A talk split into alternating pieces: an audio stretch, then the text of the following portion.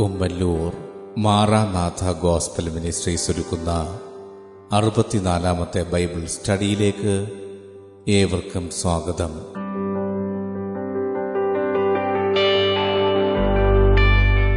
സുവിശേഷം എന്ന വിഷയത്തിന്റെ ഒന്നാം ഭാഗത്തെ ആസ്പദമാക്കി ഭയപ്പെടേണ്ട എന്ന വിഷയത്തെക്കുറിച്ചാണ് നിങ്ങൾ കേൾക്കുവാൻ പോകുന്നത്.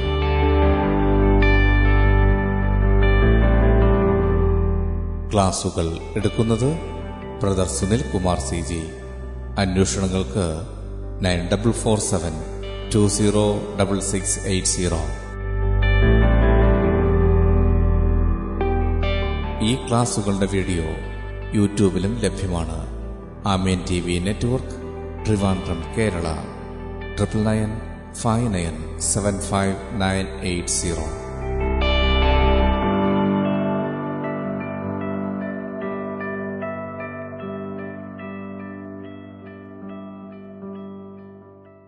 സൃഷ്ടാവായ ദൈവത്തിന്റെ അതിപരിശമായ നാം വാഴ്ത്തപ്പെടുമാറാകട്ടെ. ലൂക്കോസ് എഴുതിയ സുവിശേഷം രണ്ടാമത്തെ അധ്യയം അതിന്റെ പത്താമത്തെ വാക്യം. ദൂതൻ അവരോട് ഭയപ്പെടേണ്ട സർവജനത്തിനും ഉണ്ടാവാനുള്ളൊരു മഹാസന്തോഷം ഞാൻ നിങ്ങളോട് സുവിശേഷിക്കുന്നു. ദൈവത്തിന്റെ നാം മഹത്വം എടുക്കട്ടെ. ഇവിടെ ലൂക്കോസിന്റെ സുവിശേഷം രണ്ടാമത്തെ അധ്യയം. അതിന്റെ എട്ട് മുതലുള്ള വാക്യങ്ങൾ വായിക്കുമ്പോൾ യേശുക്രിസ്തുവിന്റെ ജനന സമയത്ത്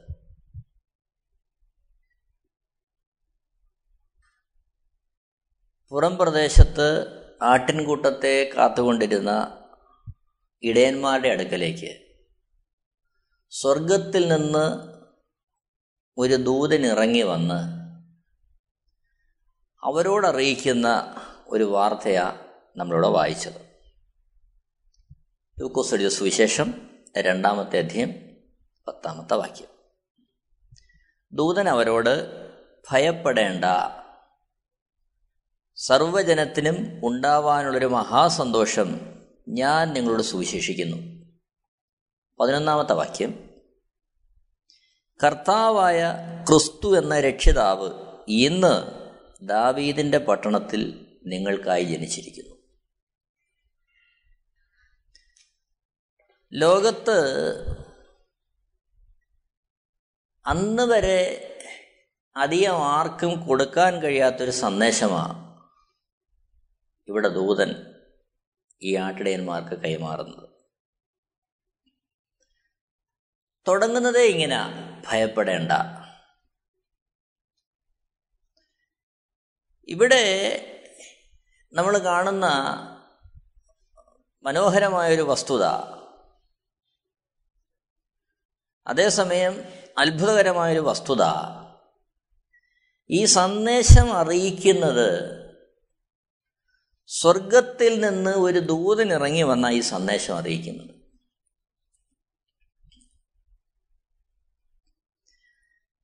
സുവിശേഷം അറിയിക്കുന്നു. സുവിശേഷത്തിന്റെ കാതൽ ഇതാണ് ഭയപ്പെടേണ്ട. അപ്പോൾ സുവിശേഷം യേശുക്രിസ്തുവിന്റെ ജനത്തുള്ള ബന്ധത്തിൽ യേശുക്രിസ്തുവിനെ സംബന്ധിക്കുന്ന സുവിശേഷത്തിന്റെ ഘോഷണം ആദ്യമായി തുടങ്ങുന്നത് ഒരു ദൂതന മനുഷ്യനല്ല. അപ്പോൾ ഈ സുവിശേഷത്തിന്റെ തുടക്കം കുറിച്ചത് സ്വർഗമാണ്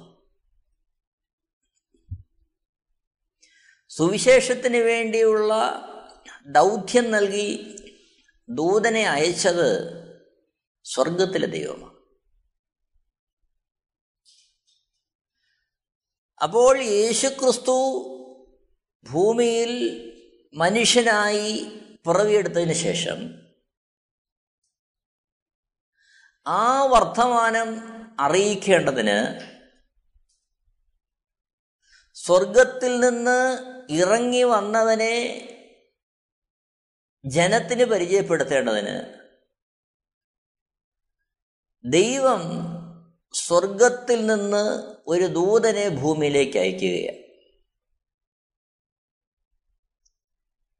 ഇത് വളരെ അത്ഭുതകരമായ ഒരു വാർത്തയാണ്. വളരെ പ്രത്യാശ തരുന്നൊരു വാർത്തയാണ്.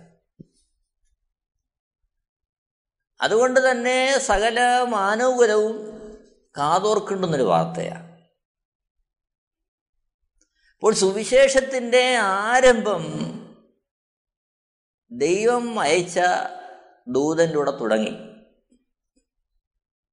ഇന്നും ദൈവത്തിന്റെ ആ സന്ദേശം വഹിച്ചുകൊണ്ട് ദൈവത്തിന്റെ ആ ആജ്ഞ ഹൃദയത്തിൽ വഹിച്ചുകൊണ്ട് ഈ സുവിശേഷം ലോകമെമ്പാടും അനേകരുടെ ഘോഷിക്കപ്പെടുകയാണ്.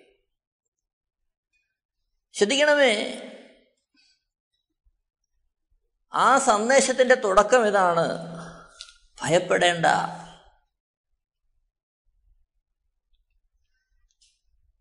ഈ ഭയപ്പെടേണ്ട എന്ന് മനുഷ്യനോട് പറയുമ്പോൾ യേശുക്രിസ്തുവിനുള്ള ബന്ധത്തിൽ ഏതൊരു മനുഷ്യനോടും അന്നും ഇന്നും എന്നും അറിയിക്കാനുള്ള ആദ്യ കാര്യം ഇതാ ഭയപ്പെടേണ്ട. കാര്യം ഇന്ന് മനുഷ്യൻ ജീവിക്കുന്ന കാലഘട്ടത്തിൽ സമൂഹത്തിൽ മനുഷ്യൻ ഭയത്തിന്റെ അടിമത്വത്തിലാണ് കഴിയുന്നത്. ഭയത്തിന്റെ അടിമത്വത്തിൽ. പല മേഖലകളിൽ മനുഷ്യനെ ഭയം ഭരിക്കുന്നു. രോഗം വരുമ്പോൾ മരണഭയം. തിരക്കേറിയ റോഡിലൂടെ വാഹനം ഓടിക്കുമ്പോൾ അപകടം ഉണ്ടാകുമെന്നുള്ള ഭയം.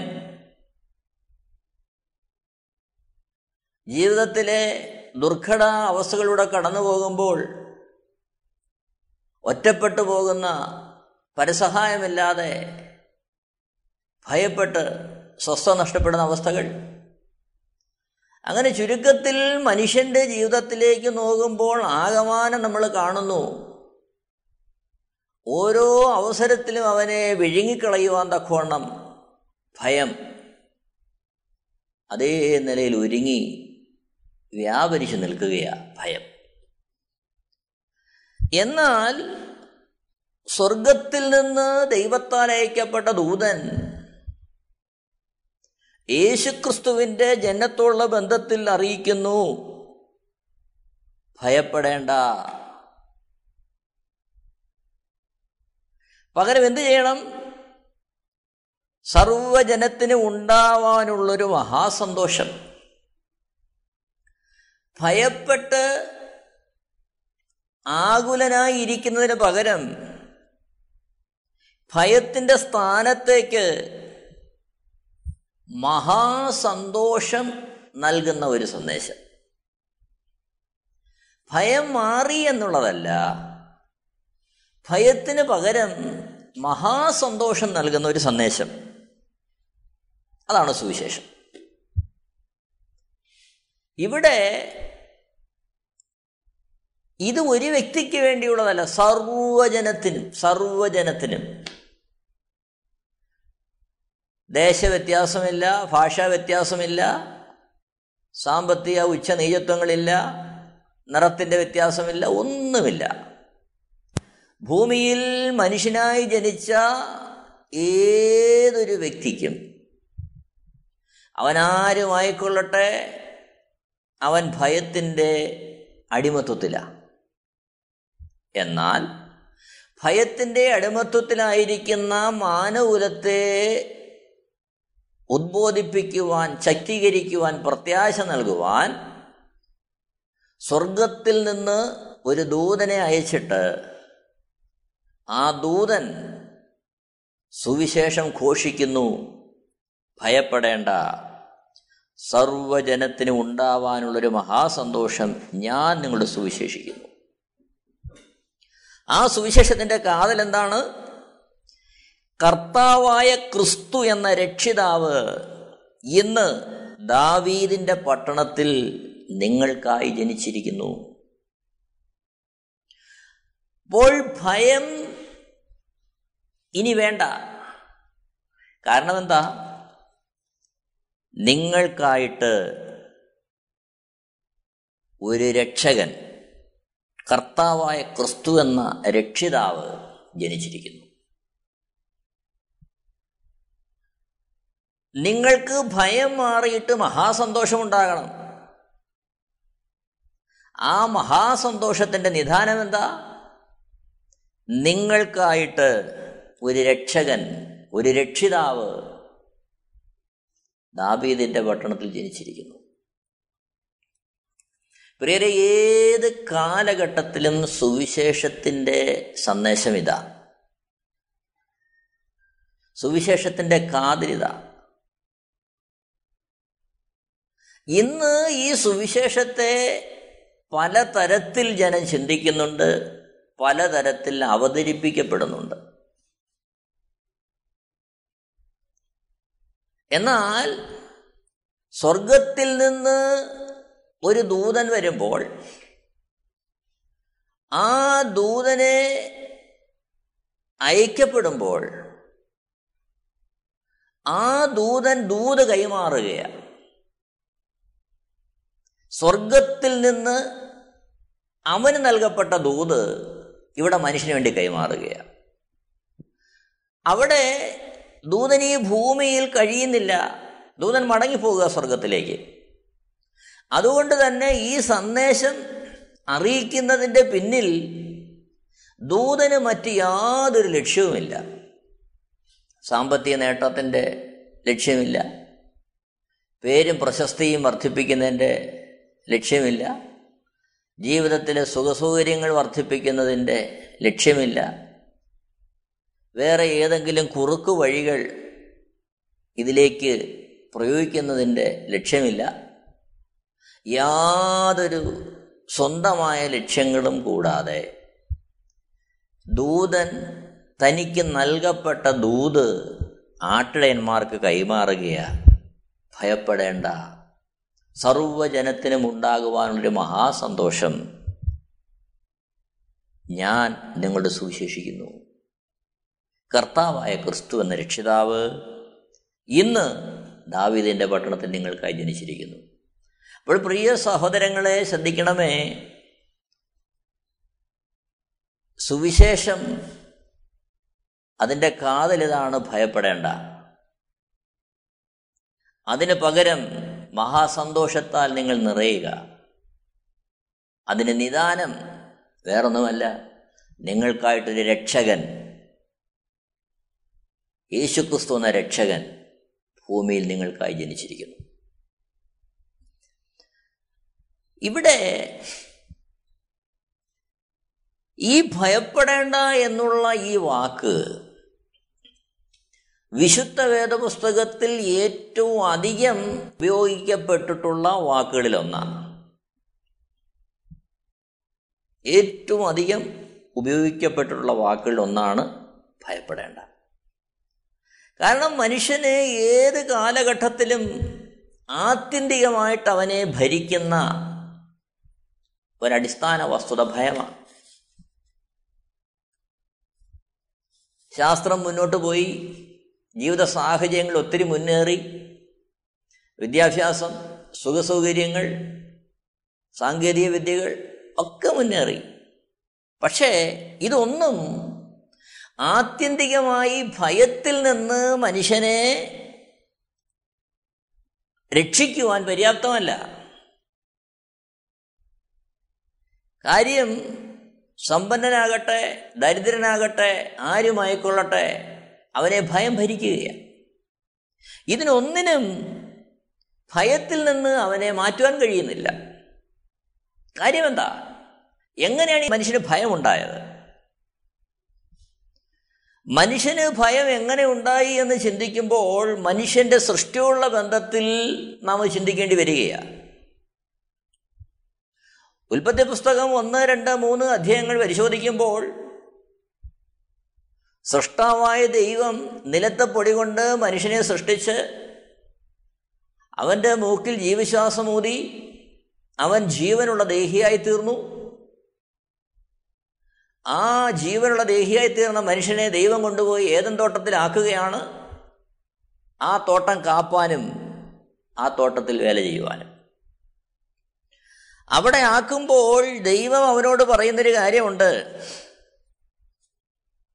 ഉൽപ്പത്തി പുസ്തകം രണ്ടാമത്തെ അധ്യായന്റെ പതിനാറ് പതിനേഴ് വാക്യങ്ങൾ വായിക്കുമ്പോൾ യഹോവയായ ദൈവം മനുഷ്യനോട് കൽപ്പിച്ചത് എന്തെന്നാൽ തോട്ടത്തിലെ സകല വൃക്ഷങ്ങളുടെയും ഫലം നിനക്ക് ഇഷ്ടം പോലെ തിന്നാം. എന്നാൽ നന്മ തിന്മകളെക്കുറിച്ചുള്ള അറിവിന്റെ വൃക്ഷത്തിന്റെ ഫലം തിന്നരുത്. തിന്നുന്ന നാളിൽ നീ മരിക്കും.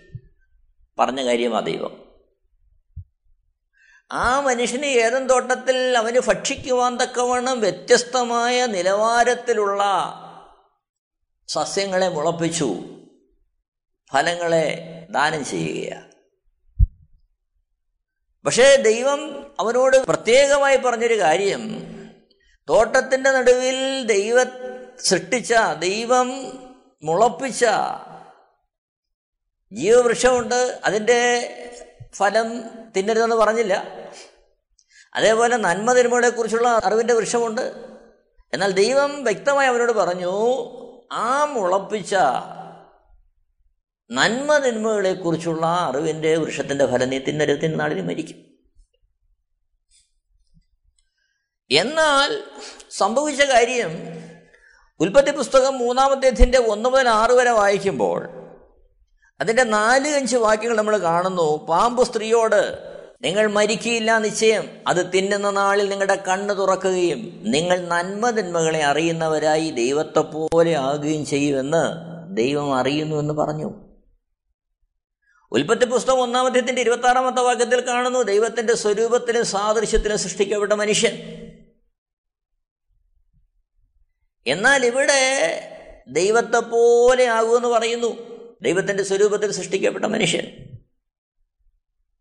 എന്നാൽ ഇവിടെ സ്ത്രീ പറയുന്ന കാര്യമാണ് നിങ്ങൾ നന്മ തിന്മകളെ അറിയുന്നവരായി ദൈവത്തെ പോലെ ആകും. അപ്പോൾ അവിടെ യഥാർത്ഥത്തിൽ ദൈവം ചെയ്തിരുന്നത് ഒരപ്പൻ മകനെ ഉപദേശിക്കുന്നത് പോലെ അപ്പൻ നിർദ്ദേശം കൊടുത്ത് മകനെ അവൻ ചെയ്യേണ്ടുന്ന കാര്യങ്ങൾ ഓർപ്പിച്ച് നടത്തുന്ന അവസ്ഥ. എന്നാൽ ഇവിടെ ആ പാമ്പിന്റെ ഉപദേശം ഇതാണ്. ദൈവം നന്മതിന്മകൾ അറിഞ്ഞിട്ടാണ് നിന്നോട് പറയുന്നത്.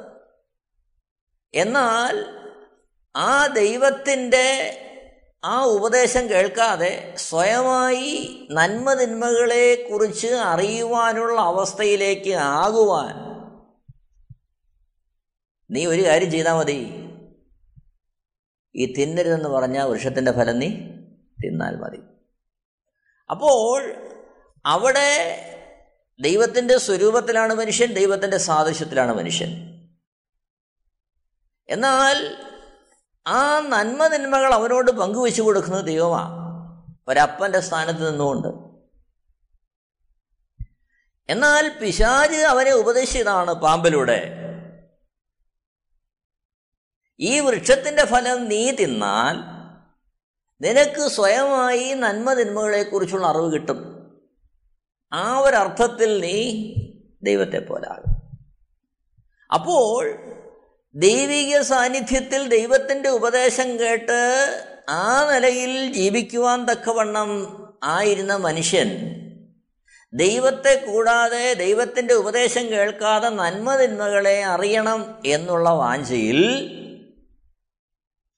അവനാ വൃക്ഷഫലം. അപ്പോൾ പാമ്പ് വന്ന് ഉപദേശിക്കുന്നത് ഹവയോടാ ഉൽപ്പത്തി പുസ്തകം മൂന്നാമത്തെ അധ്യായന്റെ ആറാമത്തെ വാക്യത്തിൽ നമ്മൾ കാണുന്നു ആ വൃക്ഷഫലം തിന്മാൻ നല്ലതും കാൺമാൻ ഭംഗിയുള്ളതും ജ്ഞാനം പ്രാപിപ്പാൻ കാമ്യവും എന്ന് സ്ത്രീ കണ്ടു. ഫലം പറിച്ചു തിന്നു ഭർത്താവിനും കൊടുത്തു അവനും തിന്നു. ഇവിടെ ശ്രദ്ധിക്കണം തിന്നരുതെന്ന് ദൈവം പറഞ്ഞ വൃക്ഷത്തിന്റെ ഫലം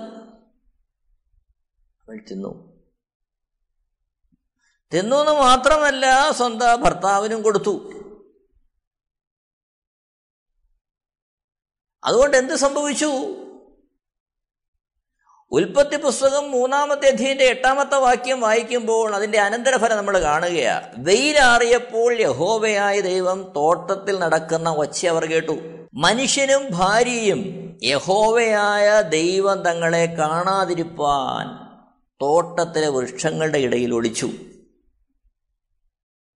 അപ്പോൾ അതുവരെ ദൈവസാന്നിധ്യത്തിന് വേണ്ടി കൊതിച്ചിരുന്ന ദൈവസാന്നിധ്യം സന്തോഷവും സമാധാനവും ആശ്വാസവുമായിരുന്ന മനുഷ്യൻ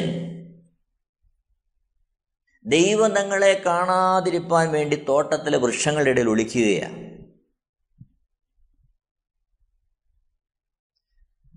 കാരണം ഒളിക്കാൻ കാരണം എന്താ? ഉൽപ്പത്തി പുസ്തകം മൂന്നിന്റെ ഒമ്പതിൽ യഹോവയ ദൈവം മനുഷ്യനെ വിളിച്ചു നീ എവിടെ? എന്ന് ചോദിച്ചു. ഇവിടെയാണ് ഒളിക്കാനുള്ള കാരണം പറയുന്നത്. തോട്ടത്തിൽ നിന്റെ ഒച്ച കേട്ടിട്ട് ഞാൻ നഗ്നനാകെ കൊണ്ട് ഭയപ്പെട്ട് ഒളിച്ചു എന്നവൻ പറഞ്ഞു. അപ്പോൾ അവൻ നഗ്നനായി.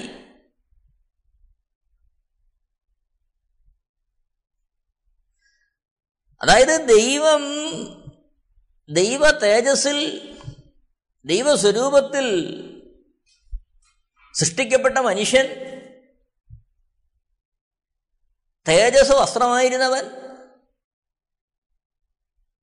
ആ തേജസ് വസ്ത്രമായിരുന്നവന്റെ തേജസ് നഷ്ടമായി അനുസരണക്കേട് നിമിത്തം. അവിടെ നമ്മൾ വായിക്കുന്നു ഉൽപ്പത്തി പുസ്തകം മൂന്നിന്റെ പതിനൊന്നിൽ നീ നഗ്നനെന്ന് നിന്നോട് ആര് പറഞ്ഞു? തിന്നരുതെന്ന് ഞാൻ നിന്നോട് കൽപ്പിച്ച വൃക്ഷഫലം നീ തിന്നുവോ എന്നവൻ ചോദിച്ചു. നഗ്നനെന്ന് മനുഷ്യൻ പറയുമ്പോൾ ദൈവം ചോദിക്കുന്ന ഒരു ചോദ്യം ഞാൻ തിന്നരുതെന്ന് പറഞ്ഞ വൃക്ഷത്തിന്റെ ഫലം നീ തിന്നോ?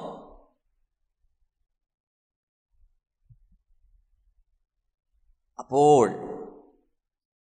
അവൻ ദൈവം പറഞ്ഞ തിന്നരുതെന്ന് ഉള്ള വാക്ക് അവൻ ലംഘിച്ച് ആ വൃക്ഷഫലം അവൻ തിന്നുവാനിടയായി. തൻ നിമിത്തം അനുസരണക്കേട് നിമിത്തം ദൈവ തേജസ്സിൽ മനുഷ്യനെ നിർത്തിയിരുന്ന ദൈവാത്മാവിന്റെ സാന്നിധ്യം മനുഷ്യനെ വിട്ടുപോയി.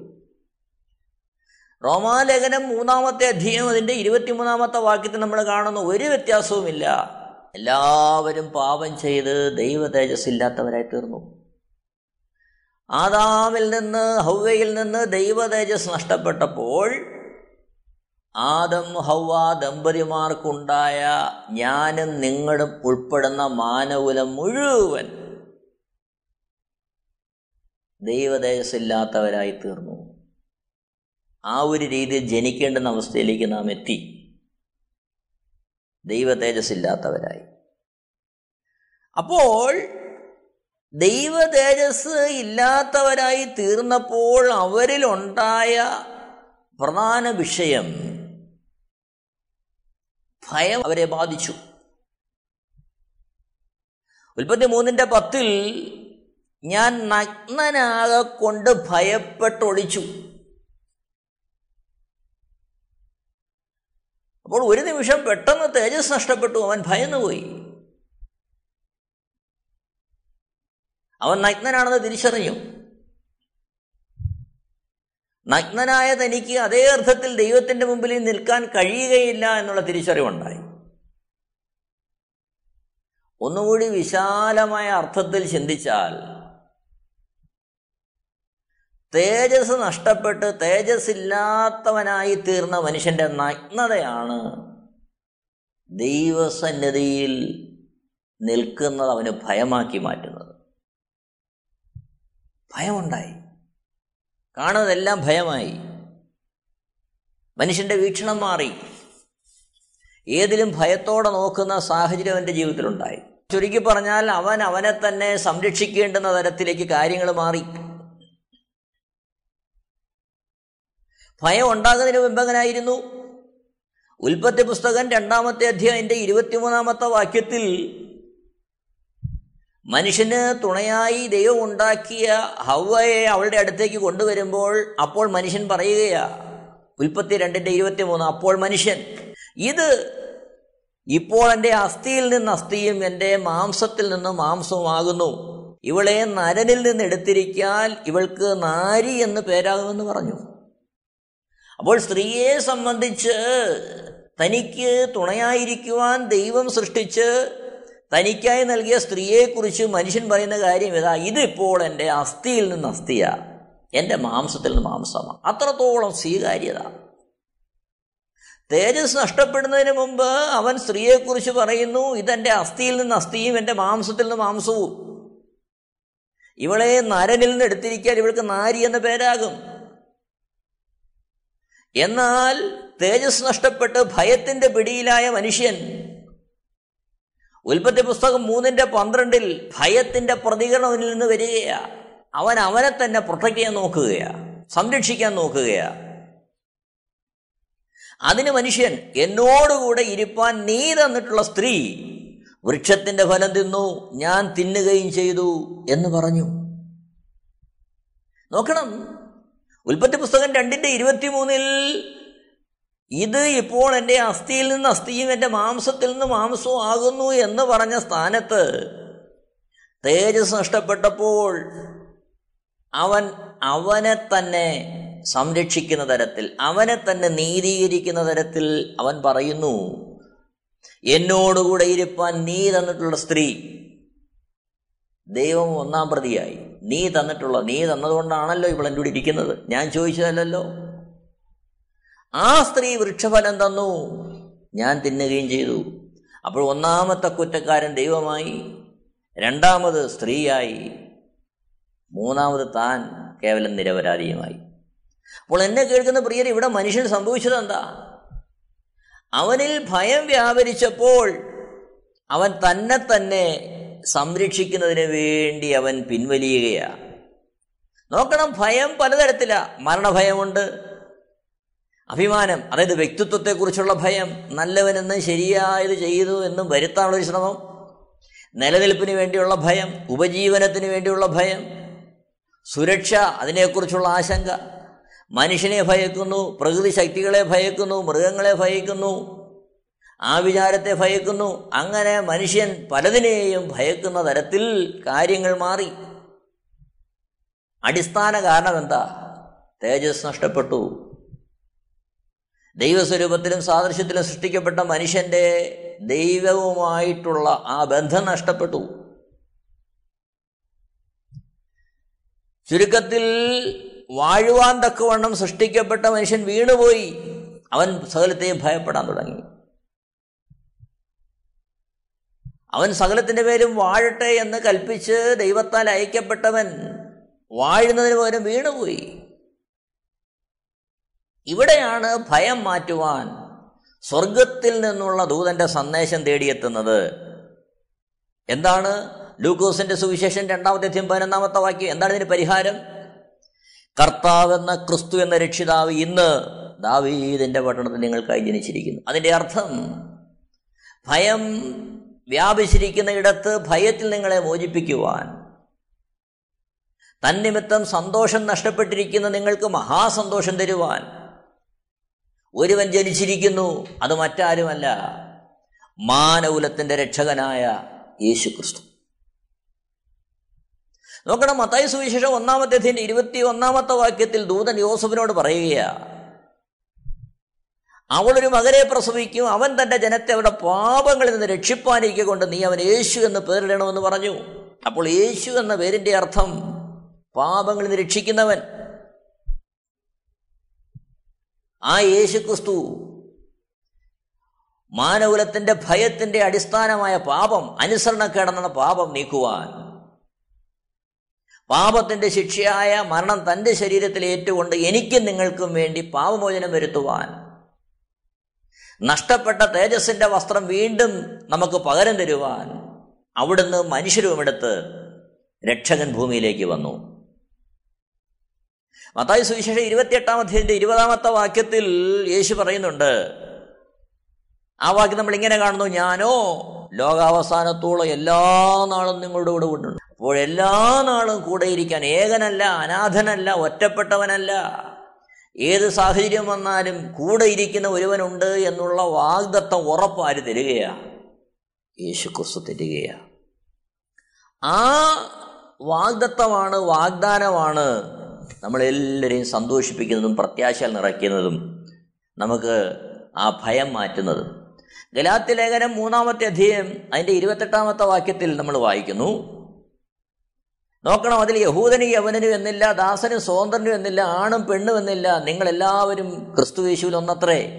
അതിന്റെ അടിസ്ഥാനം എന്താ? ഇരുപത്തേഴാമത്തെ വാക്യം. ക്രിസ്തുവിനോട് ചേരുവാൻ സ്നാനമേറ്റിരിക്കുന്ന നിങ്ങൾ എല്ലാവരും ക്രിസ്തുവിനെ ധരിച്ചിരിക്കുന്നു. യാതൊരു വ്യത്യാസവുമില്ല.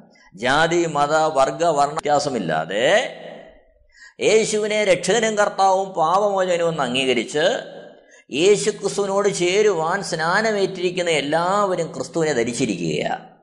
ഏതം തോട്ടത്തിൽ ദൈവത്തോട് അനുസരണക്കേട് കാണിച്ചപ്പോൾ തേജസിന്റെ വസ്ത്രം നഷ്ടപ്പെട്ട ഇടത്ത് ഇവിടെ ഇതാ തേജസ്സുള്ളവൻ അവനാൽ നമ്മെ ധരിപ്പിക്കുന്നു.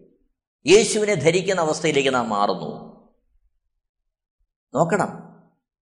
ആ സ്വർഗീയ സാന്നിധ്യമാണ്. യേശുക്രിസ്തു നമ്മൾ ആയിത്തീരുന്നതാണ്.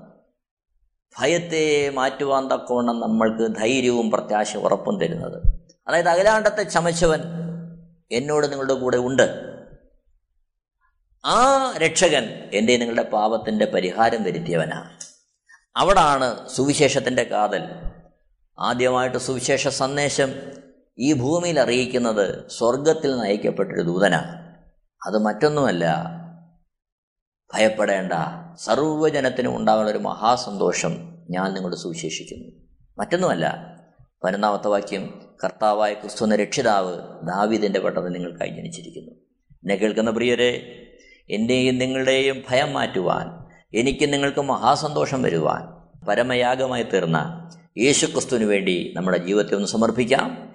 ദൈവം എല്ലാവരെയും ധാരാളമായിട്ട് അനുഗ്രഹിക്കുമാറാകട്ടെ. Amen T V network Christian internet channel സുവിശേഷീകരണത്തിന്റെ വ്യത്യസ്ത മുഖം തേടിയുള്ള യാത്ര YouTube and Facebook Amen T V network Trivandrum Kerala.